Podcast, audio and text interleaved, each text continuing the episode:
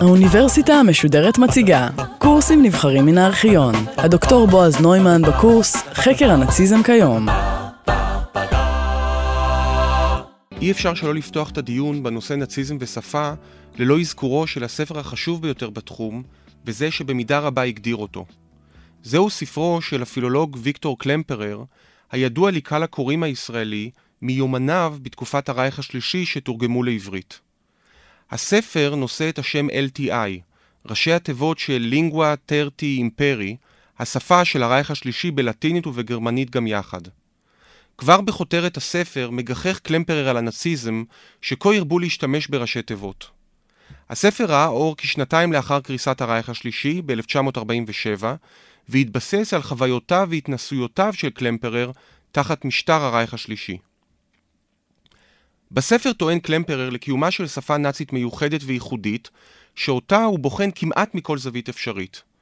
המילים שהנאצים המציאו, למשל על ידי חיבור מילים קיימות, המילים שהנאצים טענו במשמעות חדשה, השימוש התכוף בראשי תיבות ובקיצורים, ההימנעות מסימני פיסוק, אופן וחיתוך הדיבור המוגזם ואפילו אולי המגוחך, היחסים המיוחדים בין השפה המדוברת לשפה הכתובה, ההוראות מלמעלה שאסרו על שימוש במילה אחת וחייבו את השימוש במילה אחרת ועוד ועוד.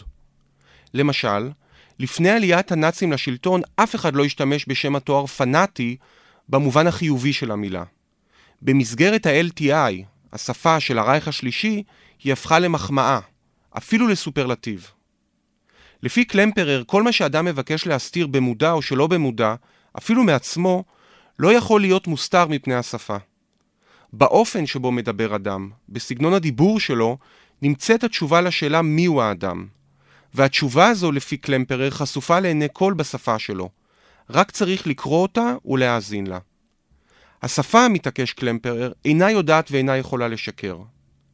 כוחו של הנאציזם לא היה טמון אפוא בנאומיו של היטלר, או בתעמולה המסיתה נגד היהודים או הבולשביקים, אלא בין היתר, בחזרה האינסופית על מילים בודדות, וכן באופני הדיבור ובמבנה המשפטים שהיכו שורש בחברה הגרמנית, עד שגם לאחר 1945 לא היה אפשר להשתחרר מהם. מכאן שההתנגדות למשטר, על פי קלמפרר, תוכל להתחיל רק במקום שבו מפקפקים הדוברים בשפה עצמה. לאורך השנים הופיעו מחקרים רבים על הנאציזם והשפה.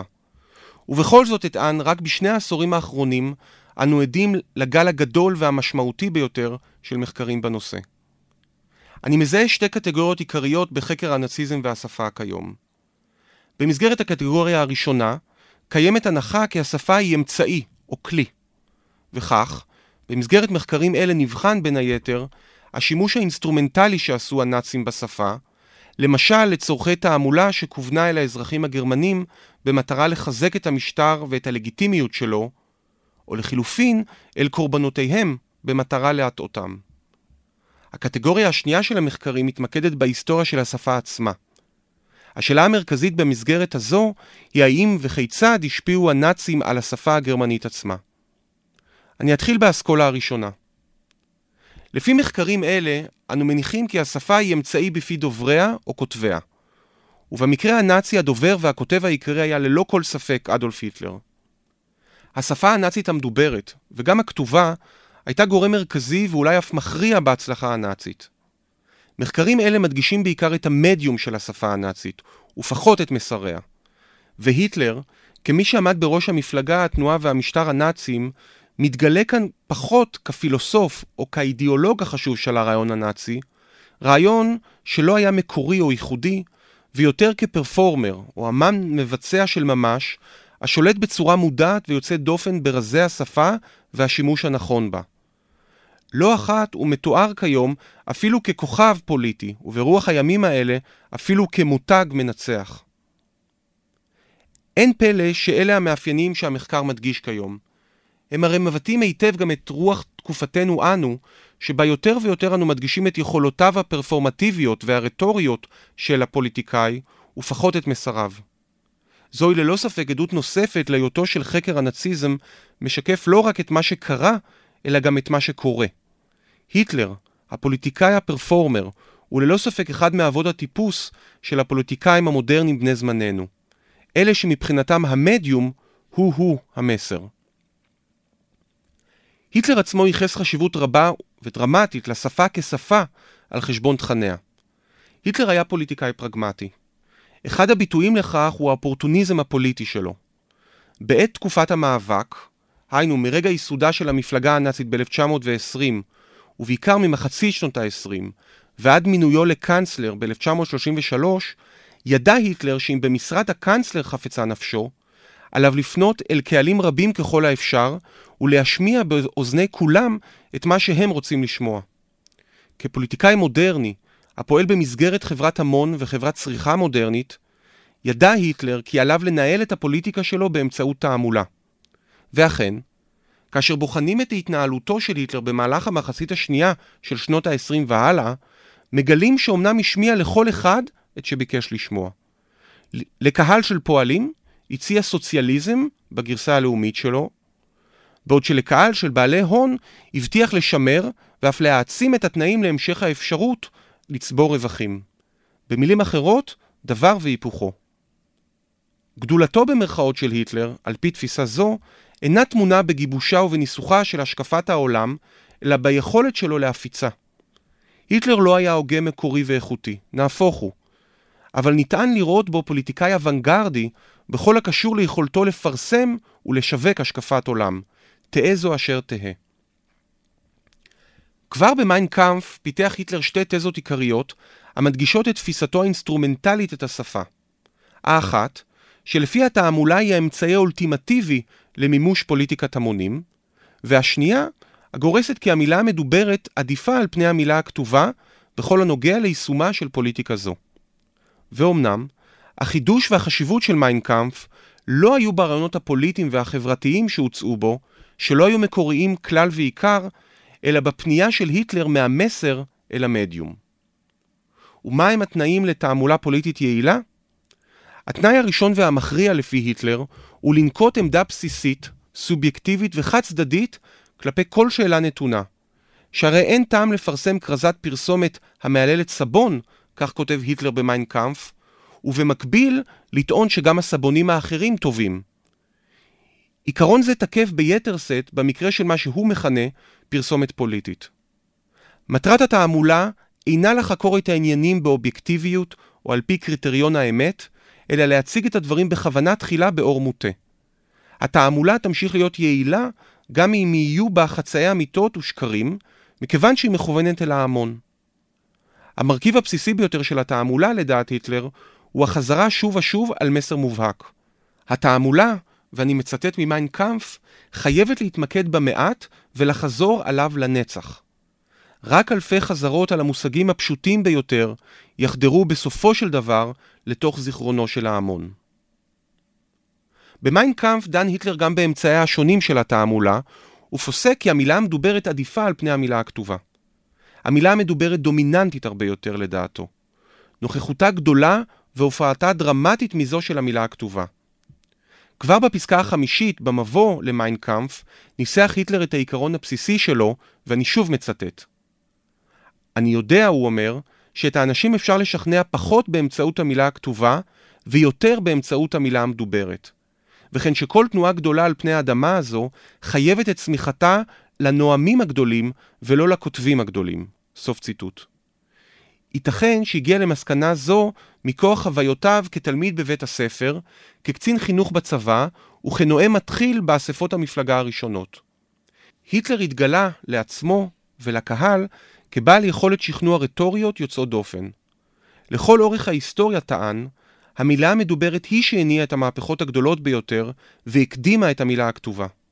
התפקיד ההיסטורי היחיד שנותר למילה הכתובה היה למסד ולהעניק לגיטימציה תאורטית למהפכה שכבר התרחשה. אחת הסיבות להשפעתה העדיפה של המילה המדוברת, לפי היטלר, היא העובדה שבני אדם שומעים מילים יותר משקוראים אותן. הם מורגלים יותר למילה המדוברת, ולכן קל יותר לשכנעם בדרך זו. זאת ועוד, היטלר גרס כי בני אדם אינם נוהגים לקרוא את מה שאינם מסכימים לו, בניגוד לנאום שאותו הם שומעים אם הם מסכימים לדברים ואם לאו. המילה הכתובה גם מקבעת את המתנגד בעמדותיו. היטלר לא צפה שסוציאל דמוקרט או קומוניסט ייקח לידיו מנשר, עיתון או ספר של המפלגה הנאצית, יקרא אותו, יושפע ממנו ויהפוך לנאצי נלהב. במקום העלון הכתוב, הציע היטלר את מה שהוא כינה העלון המדבר, בדמות אספת ההמון. עדויות של אנשים ששמעו את היטלר בשלבים המוקדמים של הקריירה הפוליטית שלו, מעידות על אדם בעל הופעה וכישרון דיבור יוצא דופן. היטלר ומנהיגים נאצים אחרים, ובראשם כמובן יוזף גבלס, הבינו נכונה את רוח המודרניות של רפובליקת ויימאר שקדמה לרייך השלישי. הטיעון על עדיפותה של המילה המדוברת טעם את תרבות הצריכה ההמונית ואת הטכנולוגיות הדומיננטיות של התקופה, ובראשן הרדיו, שהחל לשדר ב-1923, והקולנוע שנכנס בשנות ה-20 אל תור הזהב שלו בגרמניה. כמבקר תרבות של ממש, הצליח היטלר לזהות נכוחה את חולשת הטקסט הכתוב בחברת צריכה שהתבססה על טכנולוגיות אודיו-ויזואליות. החברה הוויימארית צרכה בתדירות חסרת תקדים פרסומות, כוכבי קולנוע וספורט, ולראשונה היטשטשו הגבולות בין פרסום ושיווק של מוצרי צריכה לבין פרסום ושיווק של אידיאולוגיות ומפלגות פוליטיות. להיטלר, ראוי להדגיש, שמור חלק מרכזי בשינויים אלה בתחום התרבות הפוליטית הוויימארית הגרמנית. יחסם האינסטרומנטלי של הנאצים לשפה התבטא לא רק בפן התעמולתי, אלא גם ביחסם לשפות אחרות. את היידיש למשל, הם רדפו את חורמה. אולם יחסם אל העברית היה שונה ומפתיע ביותר. כפי שהראה ההיסטוריון פרנסיס ניקוסיה, מאז 1933 ועד סוף שנות ה-30, חלקו המשטר הנאצי והתנועה הציונית אינטרס משותף אחד ראשון במעלה, לגרום ליהודים להגר מגרמניה. הן הנאצים והן הציונים לא האמינו באפשרות של קיום יהודי גרמני משותף. במסגרת שיתוף פעולה מאולץ ואף כפוי, ניקוסיה מכנה את יחסי הנאצים-ציונים בשם מונולוג דואלי, קידמו המשטר הנאצי והתנועה הציונית הגירה יהודית מגרמניה לפלסטינה. שיאו של שיתוף פעולה זה התבטא בהסכם העברה שנחתם בין שלטונות הרייך ובין הסוכנות היהודית ב-1933. ההסכם הסדיר את העברת רכושם והונם של יהודי גרמניה לארץ ישראל בשנים 33-39, בתמורה להסכמה גרמנית ליציאה מאורגנת ומסודרת של יהודים מגרמניה. מ-1933 ולאורך מרבית שנות ה-30 עודדו הנאצים את הפעילות הציונית בגרמניה בדרכים רבות ומגוונות. הם העניקו ויזות לפעילים ציונים שביקשו להיכנס לגרמניה לצורך פעילות ציונית, תמכו במחנות הכשרה ציוניים והתירו לחברי התנועות הציוניות ללבוש מדים משלהם. הציונות פרחה אפוא בשנים הראשונות של המשטר הנאצי, והדבר התבטא בין היתר בזינוק משמעותי בביקוש ללימודי השפה העברית. היה זה בעיקר משרד החוץ הגרמני שתמך ועודד הגירה לפלסטינה, עוד לפני החתימה על הסכם העברה, וכבר מ-1933 אפשר לסוכנות היהודית להכניס לתוך גרמניה נציגים ציונים, מומחים לחקלאות למשל, ולענייננו גם מורים לעברית, הכל במטרה לעודד את העשייה הציונית. גם הגסטאפו אישר לייבא אמצעי הוראה לעברית ובעברית. אדולף אייכמן, המומחה הנאצי מטעם עצמו לענייני יהודים וציונות, ביקש ב-1937 לשכור את שירותיו של מורה לעברית. הוא לא הצליח למצוא מורה ארי, וה-SD, שירות המודיעין של האס-אס, אסר עליו להעסיק מורה יהודי, והציע לו ללמוד את השפה בעצמו. לפי ניקוסיה לא ברור האם אייכמן קיבל בכלל את העצה הזו. ניקוסיה מתאר את מעמדה של העברית בגרמניה הנאצית של שנות ה-30 במושגים של רנסאנס. מינואר 1937 הציע האיגוד הציוני הברלנאי 46 קורסים ללימוד השפה העברית, שניתנו על ידי 32 מורים לכ-450 תלמידים.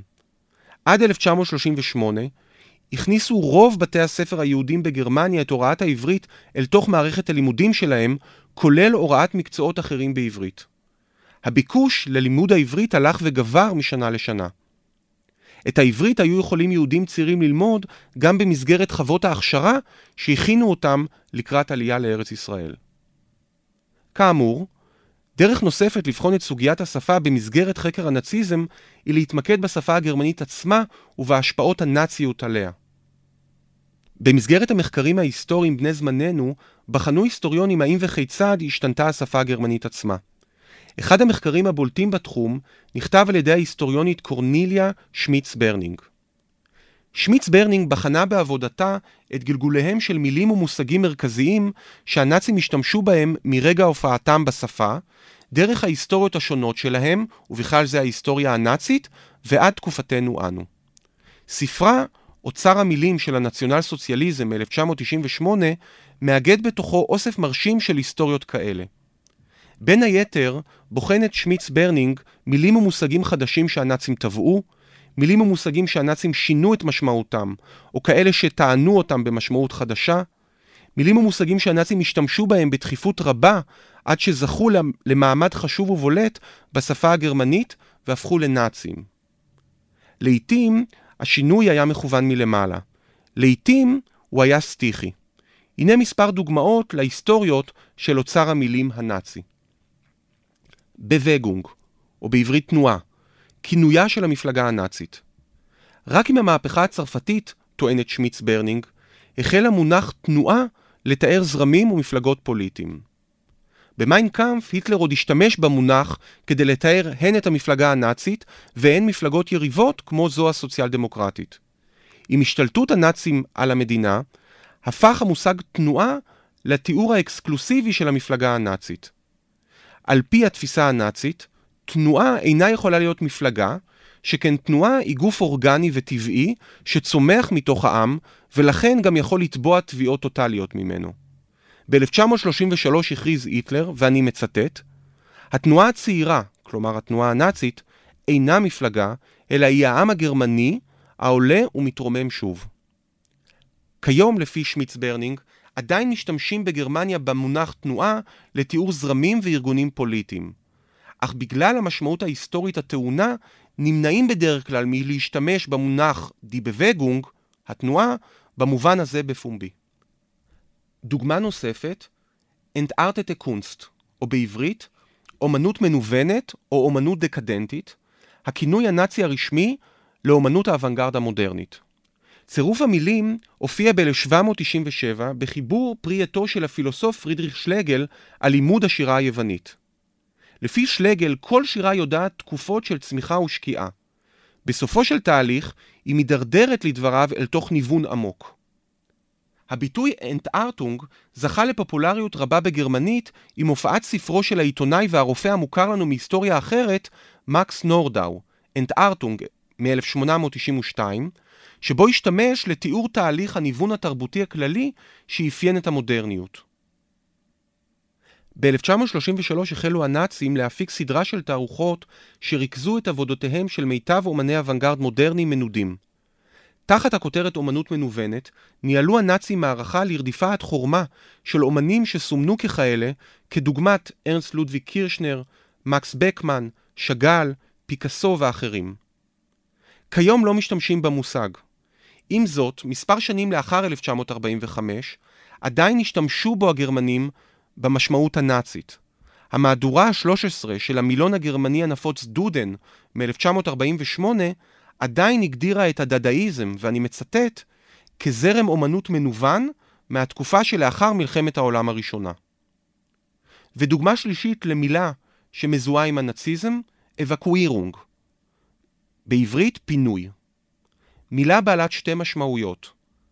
הראשונה, פינוי של נשים וילדים מאזורי סכנה של מלחמה והפצצות.